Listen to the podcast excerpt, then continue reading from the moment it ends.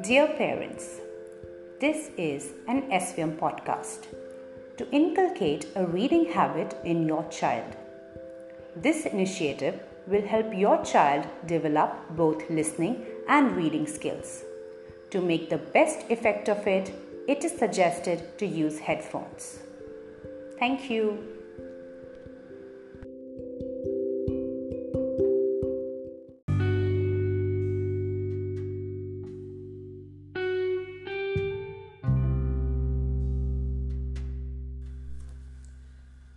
Children, open your English course book to page 74 Delicious Buns.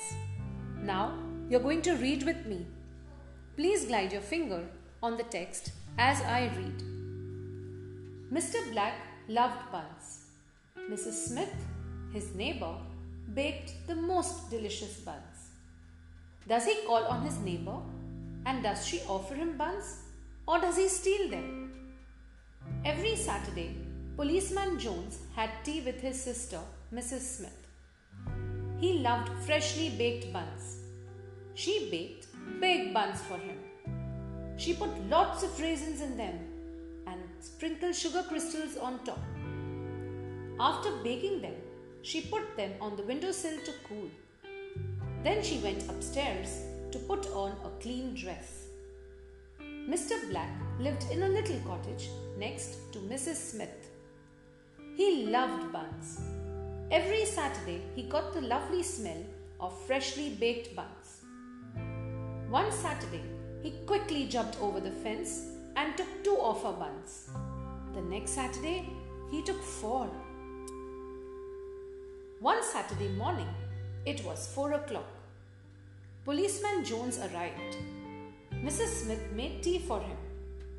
Then she went to fetch the plate of buns. Oh no, she cried out. I made at least ten buns. Four are missing. I'll catch the thief. The next Saturday, she put a strong magic glue on six of her buns. The glue sparkled like sugar. She put the six buns on the windowsill. The rest of the buns she put on the dining table. Mr. Black jumped over the fence, crept quietly to the window, and took two of them. He tiptoed back to his cottage, took out a plate, but to his horror, the buns stuck to his hand. He could not put them on the plate. He was frightened. Goodness gracious, what's happened? he cried. He called out to his goat, held out his hand, and asked her to eat the buns. She ate the buns, but the sticky thing was still there. He washed his hands in hot, soapy water, but nothing happened. He decided to go to his sister for advice. As he was walking along the road, he met Policeman Jones. Good afternoon. How are you? he said, and held out his hand without thinking.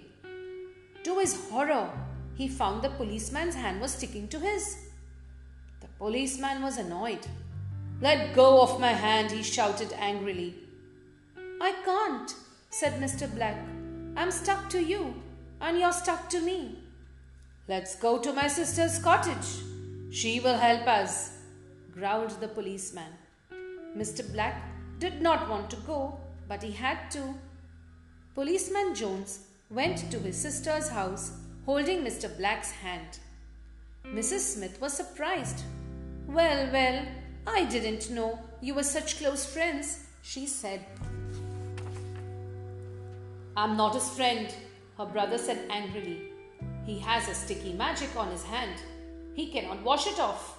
Mrs. Smith's sharp eyes went to Mr. Black's red face. Oh ho! Oh ho! she cried. I know where the sticky magic has come from. You have been stealing my buns. You have been stealing my sister's buns? Stealing them? You're a thief, wrote the policeman. Come along to the police station. All three went to the police station. Mrs. Smith poured some magic water on their hands and the stickiness was washed away. Let him spend a night here, she told her brother. It will teach him a lesson. Mrs. Smith still puts her buns on the windowsill every Saturday afternoon. But Mr. Black does not come near them. Now he doesn't like buns.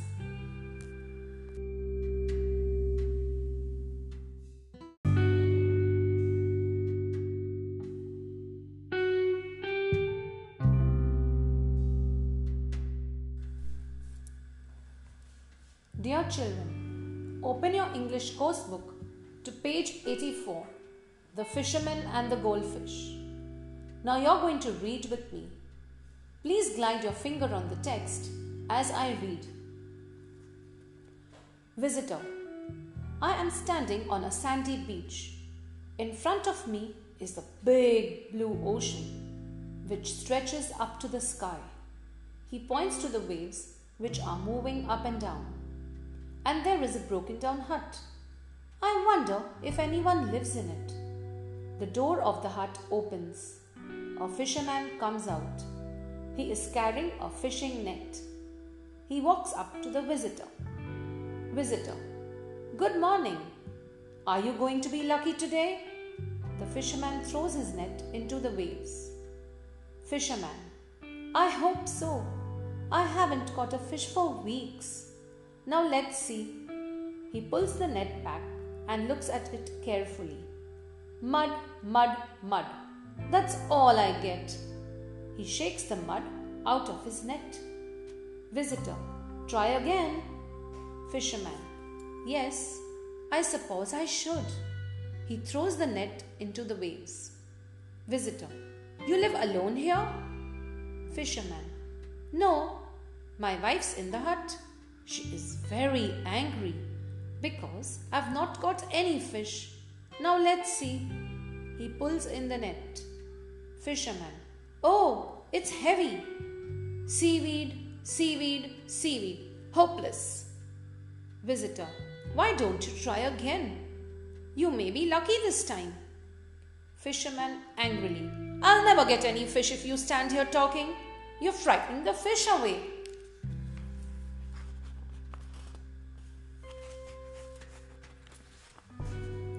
Visitor. I'm sorry, I'll go. He goes off. Fisherman throws the net into the waves. Third time lucky, let me be. He begins to pull the net in. Fisherman. Nothing, nothing, nothing. Wait, here's something. A fish. I've caught a fish. It's a goldfish. Holds the goldfish up by the tail. We can't eat you, but you're pretty we can put you in a bowl and watch you swim. Maybe that will make my wife happy. Goldfish. Oh, great fisherman, I'm in your power. But if you let me go, whatever you wish, within the hour, I'll make it so. Fisherman afraid. A talking fish? What a wonder of the world! But I'd better let you go, as I've had enough bad luck already. He throws the goldfish back into the sea. The door of the broken down hut opens and the fisherman's wife comes out. Wife, have you caught any fish? Fisherman, you'll never believe this. Wife, what? Fisherman, I caught a goldfish. Wife, and? Fisherman, he was a talking fish. Wife, and? Fisherman, he asked me to make a wish. Wife. So? Fisherman. I threw him back into the sea. Wife. What? I don't believe this. The one chance you had to get something and you threw it away. Fisherman. But he was a magic fish. I was afraid. Wife. Afraid be afraid. Call that fish back and say you want a wish. Tell him I need a new cooking pot and don't come home till you get it. Goes back to the hut. The fisherman faces the waves, who murmur gently Waves, we rise and fall, we rise and fall. We are the waves of the sea. We see it all, we see it all, and we know just what will be. Fisherman, little fish, little fish, in the depths of the sea, my wife wants a wish. Will you grant it to me? The goldfish appears in the middle of the waves. Fish. Air, sand, water, fire. What does your wife desire? Fisherman. Oh, little fish, believe it or not, my dear wife wants a cooking pot. Fish.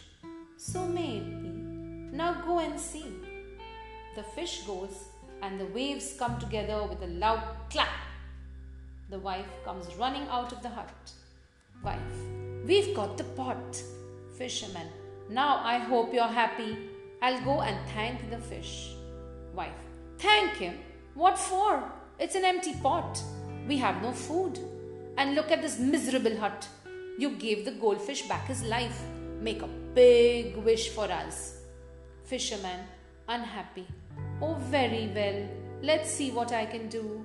He faces the waves, who are now chanting quite loudly. Waves. We rise and fall, we rise and fall. We are the waves of the sea. We see it all, we see it all, and we know just what will be. Fisherman. Little fish, little fish, in the depth.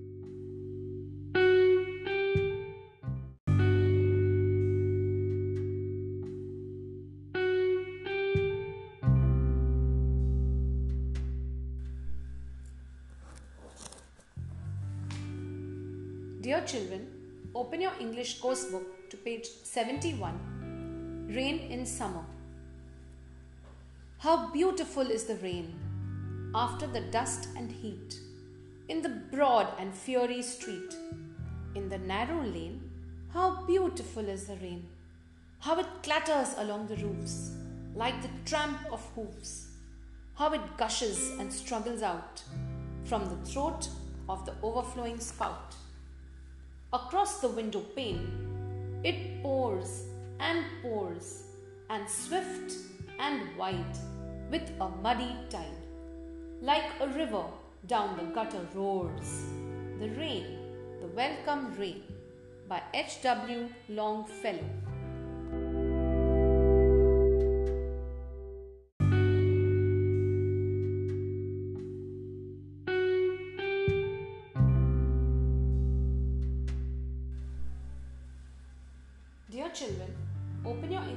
Book to page number 100 The Boy in a Blue Pullover by Ruskin Bond. Please glide your finger on the text as I read. Boy in a faded blue pullover. Poor boy, thin, smiling boy, ran down the road shouting, singing, flinging his arms wide. I stood in the way and stopped him. What's up? I said. Why are you happy? He showed me the nickel rupee coin. I found it on the road, he said, and he held it to the light, that he might see it shining bright. And how will you spend it, small boy in blue pullover? I'll buy, I'll buy a buckle for my belt. Slim boy, smart boy, would buy a buckle for his belt. Coin clutched in his hot hand, he ran off laughing bright. The coin I'd lost an hour ago, but better his that night.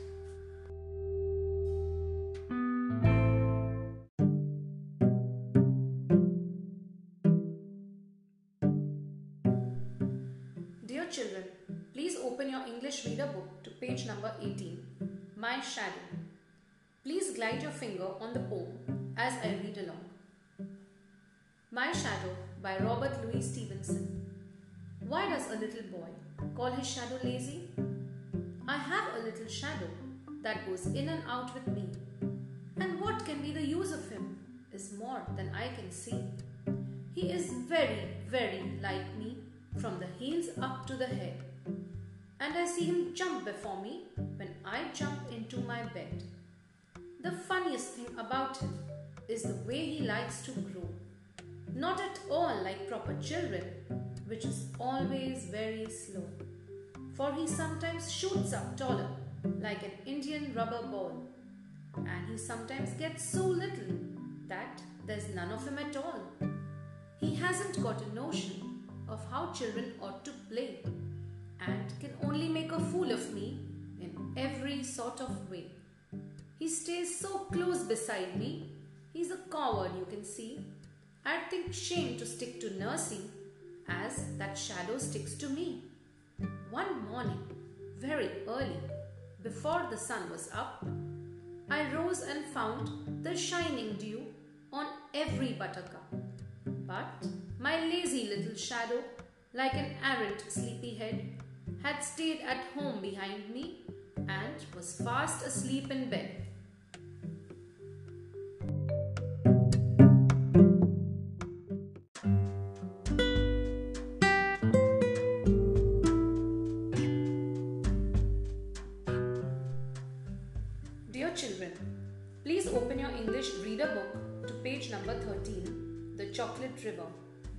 Kindly glide your finger on the text as I read. Little Charlie loves chocolate but gets to eat only one bar of chocolate every year because his parents are very poor. One day, he wins a ticket to visit Mr. Wonka's chocolate factory, which no outsider has ever seen. What does he find there? A factory where chocolate is made or a world where dreams come true? Charlie and his grandfather, Grandpa Joe, were in the chocolate factory. They stood looking down upon a lovely valley. There were green meadows on either side of the valley, and along the bottom there flowed a great brown river. There, cried Mr. Wonka, it's all chocolate. Every drop of that river is hot, melted chocolate of the finest quality. The very finest quality. There's enough chocolate in there to fill every bathtub in the entire country and all the swimming pools as well. Isn't it terrific? Charlie and Grandpa Joe were dumbfounded. They were bewildered and dazed by the hugeness of the whole thing. They simply stood and stared. Mr. Wonka pointed to the trees with his stick. Do you like my trees? He cried. And my lovely bushes? Don't they look pretty? They are all eatable, all made of something different and delicious. And do you like my meadows? Do you like my grass and my buttercups? The grass you are standing on is made of a new kind of soft, minty sugar that I've just invented. I call it swudge. Try a blade. Please do. It's delicious. Still in a daze, they bent down and picked one blade of grass. Isn't it wonderful? whispered Charlie. Hasn't it got a wonderful taste, Grandpa? I could eat the whole field, said Grandpa Joe, grinning with delight. I could go around on all fours like a cow and eat every blade of grass in that field. We shall have to make the next part of the journey by boat. Here she comes. Look, Mr. Wonka said, waving his stick. On the great warm chocolate river, there now appeared a most fantastic pink boat. It was a large open rowboat, and it was such a shining, sparkling pink color that the whole thing looked as though it was made of bright pink glass.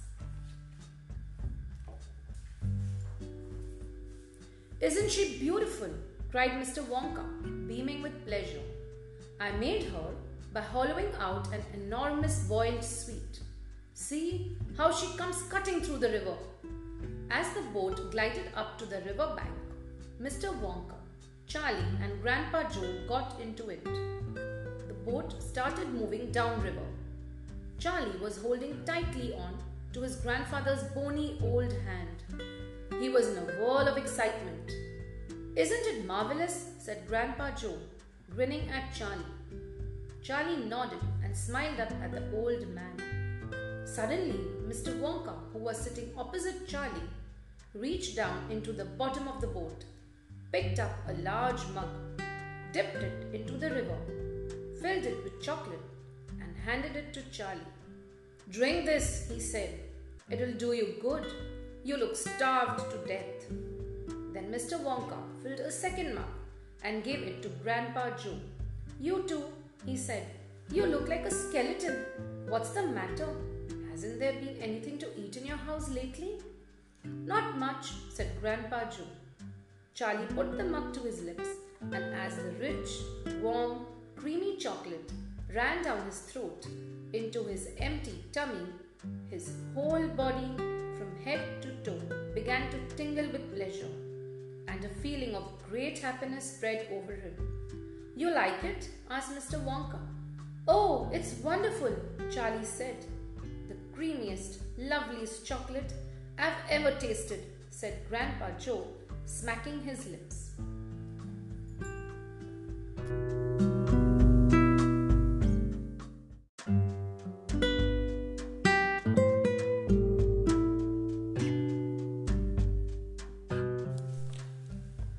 आज आपण माऊली या पाठ्यपुस्तकातील पृष्ठ क्रमांक अठ्ठेचाळीसवर पाठ क्रमांक नऊ लोभी कोल्हा या पाठाचे वाचन करणार आहोत. वाचत असताना तुम्ही प्रत्येक शब्दावर बोट ठेवून वाचा. चला तर मग सुरुवात करूया.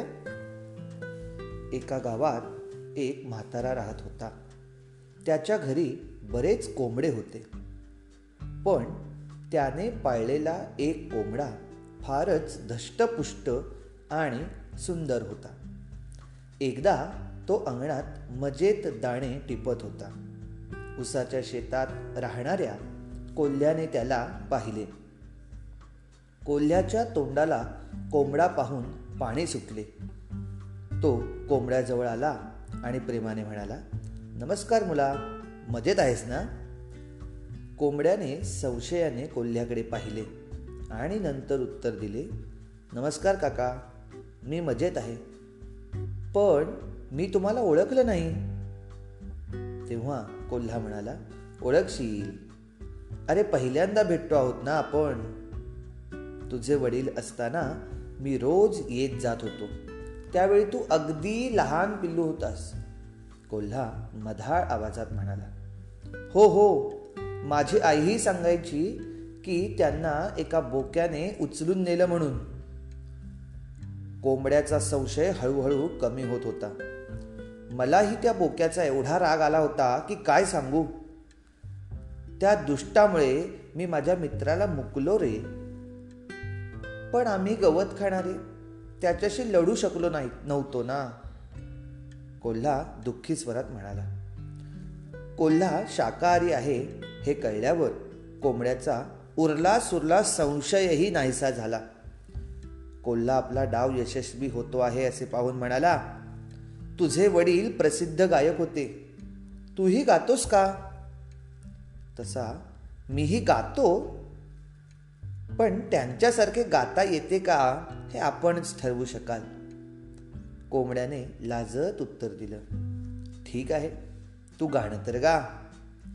कोंबडा कोल्ह्याजवळ गेला आणि डोळे मिटून बांग देऊ लागला. कुकूच कू. कोल्ह्याने ही संधी साधून कोंबड्याला तोंडात पकडलं आणि तो झपाट्याने उसाच्या शेताकडे पळू लागला. खरी परिस्थिती जाणवताच कोंबडा किंचाळला. त्याचे किंचाळणे ऐकून म्हातारा मालक धावतच बाहेर आला. आणि ओरडतच कोल्ह्याच्या मागे धावू लागला. कोल्हा घाबरला. तो कोंबड्याला घेऊन आमराईपर्यंत आला. म्हातारा खूपच मागे राहिला होता. त्याचे ओरडणे ऐकून वस्तीतील कुत्री कोल्ह्या मागे धावू लागली. तोच कोंबडा कोल्ह्याला म्हणाला काका तुम्ही माझ्या मालकाला सांगा की तुम्ही मला काकीकडे नेत आहात. कोल्ह्याला कोंबड्याचं म्हणणं पटलं. त्याने म्हाताऱ्याला ओरडून सांगितले मी कोंबड्याला त्याच्या काकीकडे नेत आहे. कोल्ह्याने असे सांगायला तोंड उघडताच त्याच्या तोंडातला कोंबडा सटकला आणि उंच उडून झाडावर जाऊन बसला. कोल्ह्याच्या ते लक्षात आलं. तो म्हणाला अरे कोंबड्या असा घाबरतोस का? चल ना तुला काकीकडे देतो कोंबडा म्हणाला काका मी तुझ्या गोड शब्दाला एकदा फसलो. पुन्हा पुन्हा नाही फसणार. तोपर्यंत कुत्री जवळ आली होती. ते पाहून कोल्हा पळून गेला.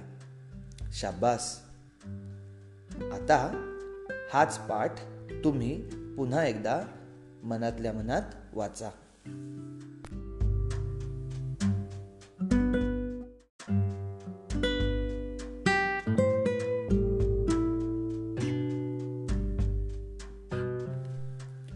आज आपण माऊली या पाठ्यपुस्तकातील पृष्ठ क्रमांक त्रेपन्नवरील पाठ क्रमांक दहा पाखरांची शाळा या कवितेचे वाचन करणार आहोत.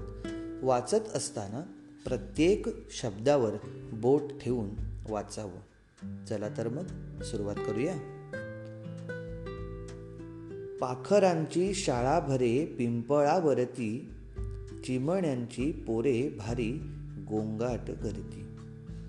उतरते ऊन जाते टळूनी दुपार पारावर जसा यांचा भरतो बाजार.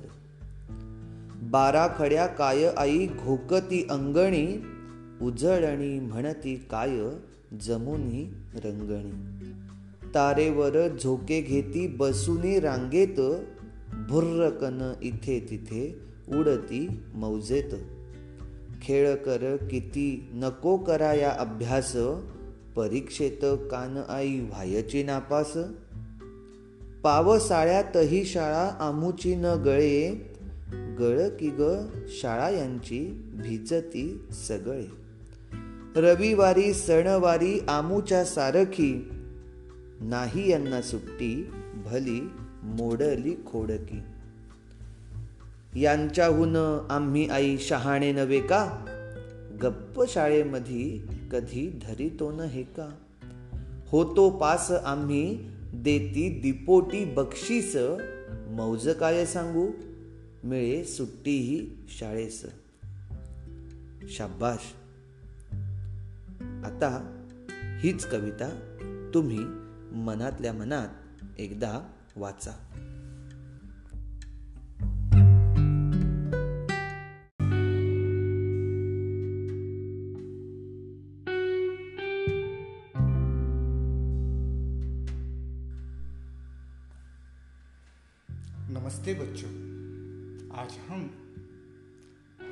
वटवृक्ष पाठ्यपुस्तक में से पृष्ठ क्रमांक सैंसठ पर दी गई कविता नंबर नौ, इसे जगाओ का वाचन करने वाले हैं। आप प्रत्येक शब्द पर उंगली रखकर मेरे साथ इस कविता का वाचन कीजिए। चलो तो शुरू करते हैं इसे जगाओ। भाई सूरज, जरा इस आदमी को जगाओ। भाई पवन जरा इस आदमी को हिलाओ। यह आदमी जो सोया पड़ा है, जो सच से बेखबर सपनों में खोया पड़ा है। भाई पंछी, इसके कानों पर चिल्लाओ।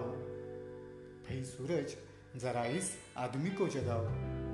वक्त पर जगाओ, नहीं तो जब बेवक्त जागेगा यह तो जो आगे निकल गए हैं, उन्हें पाने घबरा कर भागेगा यह।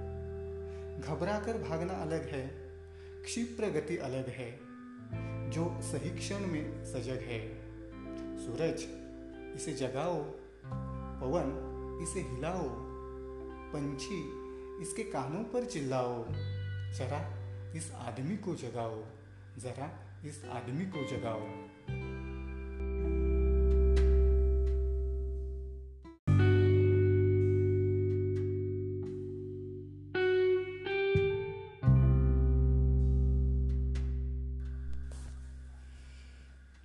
नमस्कार बच्चों। आज हम वटवृक्ष इस पाठ्यपुस्तक में से पृष्ठ क्रमांक इकहत्तर पर दिया हुआ पाठ क्रमांक दसवा बोध इस पाठ का वाचन करने जा रहे हैं। आप प्रत्येक शब्द पर उंगली रखकर मेरे साथ इस पाठ का वाचन कीजिए। चलो तो शुरू करते हैं। बोध। पंडित चंद्रधर एक स्कूल में अध्यापक थे। नौकरी तो कर ली, पर सदा पछताया करते कि कहाँ आप फंसे। यदि कहीं और नौकरी करते तो अब तक हाथ में चार पैसे होते।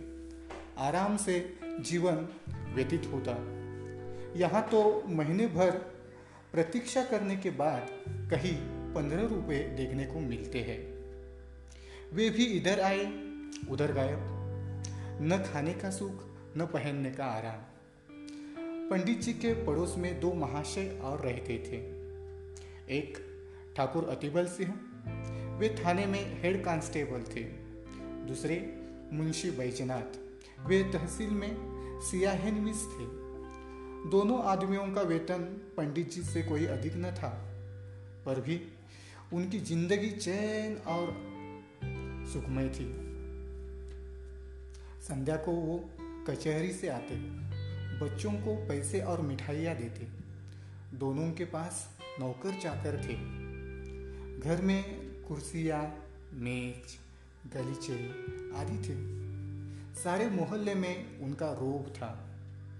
उन दोनों महाशयों को आते जाते देखकर बनिए उठकर सलाम करते। चार पैसे की चीज़ एक में लाते। लकड़ी, ईंधन मुफ़्त में मिलता। पंडित जी की उनके ठाट बाट देखकर उड़ते और अपने भाग्य को कोसते। दोनों पंडित जी के घर कभी आटा, कभी दूध और सब्ज़ी भेज देते। पंडित जी को दोनों के लड़कों को पढ़ाना पड़ता। कभी कभी वे पंडित जी से कुछ कह भी देते, पर पंडित जी मन मारकर रह जाते। उन्हीं के कारण कभी कभी दूध दही के दर्शन हो जाते थे। बेचारे अपमान के जहर को अमृत समझकर पी जाते। इन स्थितियों से निकलने के लिए पंडित जी ने प्रार्थना पत्र लिखे। अफसरों की खुशामदी की पर कुछ न हुआ। अंत में हारकर बैठ गए। इतना सब होने पर भी वे ठीक समय पर जाते, देर से घर आते, मन लगाकर पढ़ाते। इससे उनके अफसर लोग खुश थे। साल में कुछ इनाम देते और वेतन बढ़ाने का जब कभी अवसर आता, उनका विशेष ध्यान रखते। बस्ती के लोग उनसे संतुष्ट थे। कोई उनके घर आकर पानी भर देता, कोई उनकी बकरी के लिए पत्तियाँ तोड़ लाता। पंडित जी इसी को बहुत समझते थे। एक बार सावन के महीने में मुंशी बैजनाथ और ठाकुर अतिबल सिंह ने परिवार सहित अयोध्या की यात्रा की सलाह की। पंडित जी को भी साथ चलने के लिए कहा। पंडित जी ने मना किया। जब उन लोगों ने खर्च देना स्वीकार किया तो पंडित जी इनकार न कर सके। बिल्लोर से रात को एक बजे गाड़ी छुट्टी थी। ये लोग खा पीकर स्टेशन पर जा बैठे। जिस समय गाड़ी आई चारों ओर भगदड़ सी मच गई। हज़ारों यात्री जा रहे थे।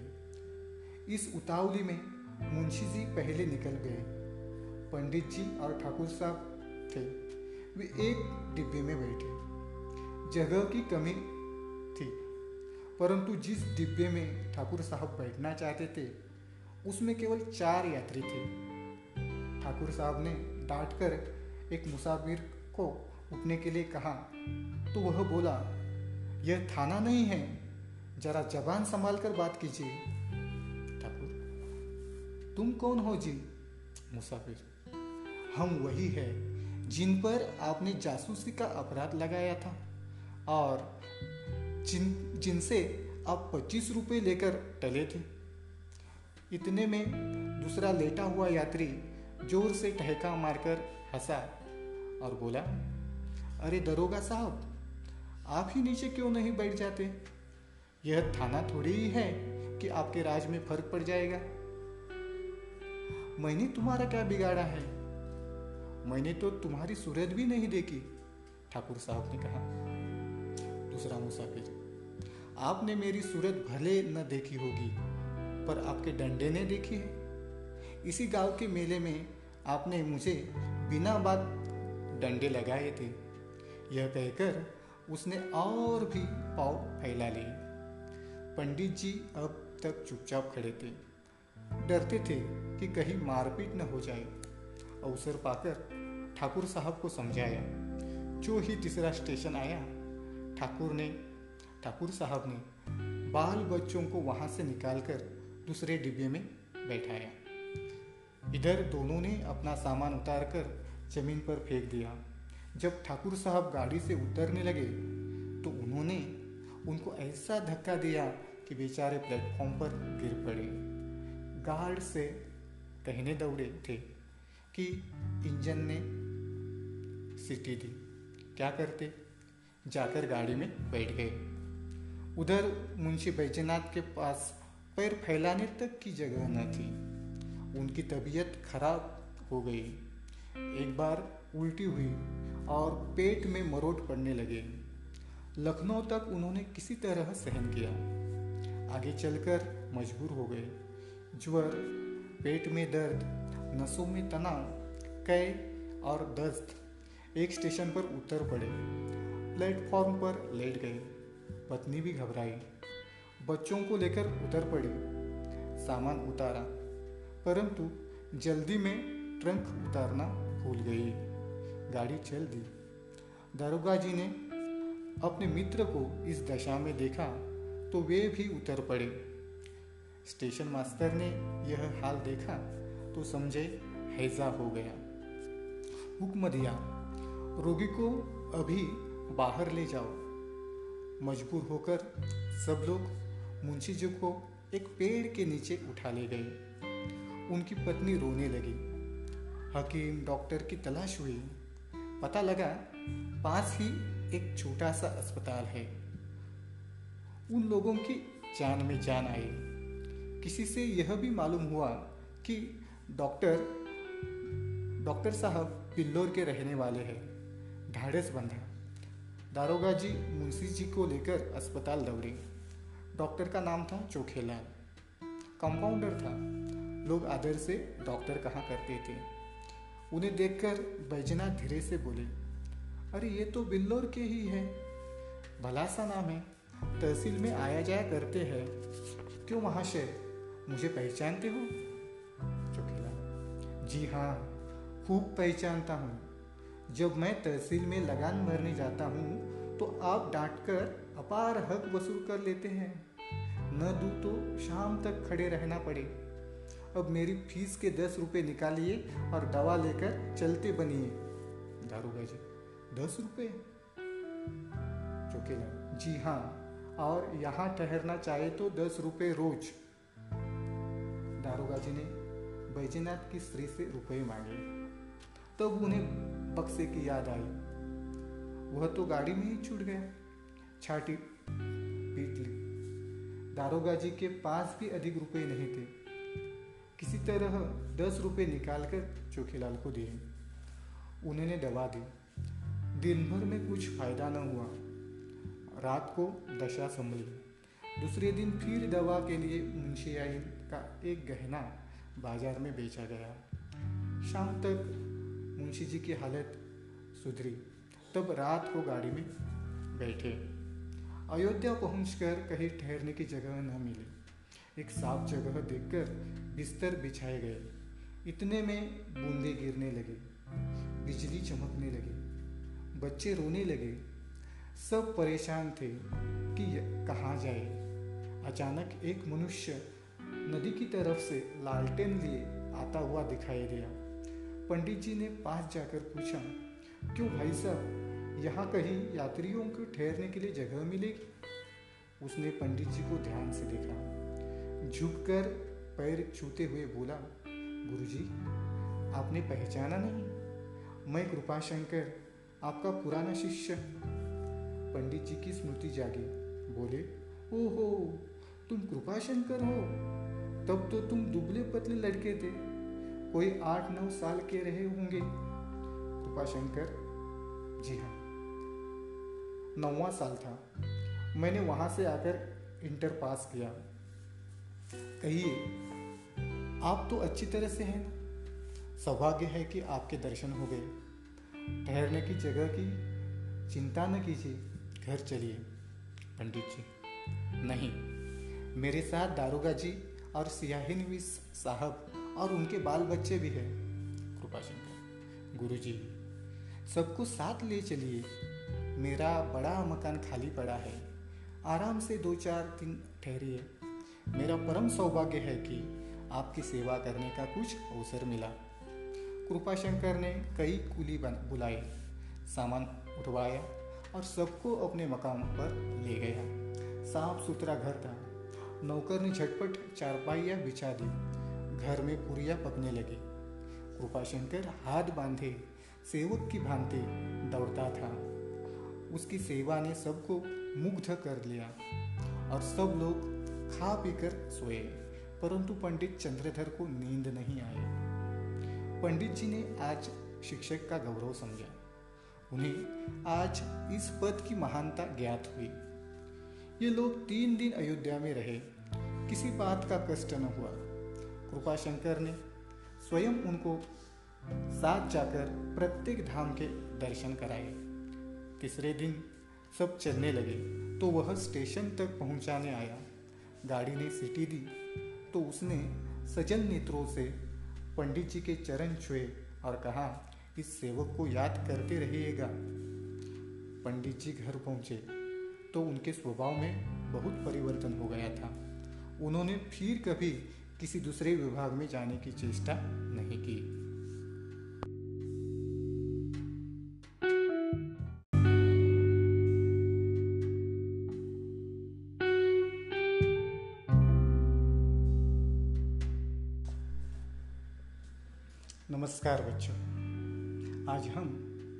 वटवृक्ष इस पाठ्यपुस्तक में से पृष्ठ क्रमांक बयासी पाठ क्रमांक ग्यारह शिष्टाचार का वाचन करने वाले हैं आप प्रत्येक शब्द पर अपनी उंगली रखकर मेरे साथ इस पाठ का वाचन कीजिए चलो तो शुरू करते हैं शिष्टाचार एक पुरानी कहावत है बातन हाथी पाइए बातन हाथी पाँव इसका सरल अर्थ यह है कि अगर किसी के साथ ढंग से बातचीत की जाए तो सुनने वाला खुश होकर आपको इनाम भी दे सकता है।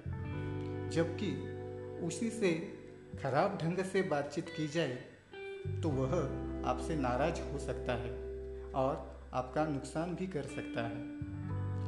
यह बात आप अपने घर में भी देख सकते हैं। घर में आपके बड़े आपकी हर प्रकार से देखभाल करते हैं।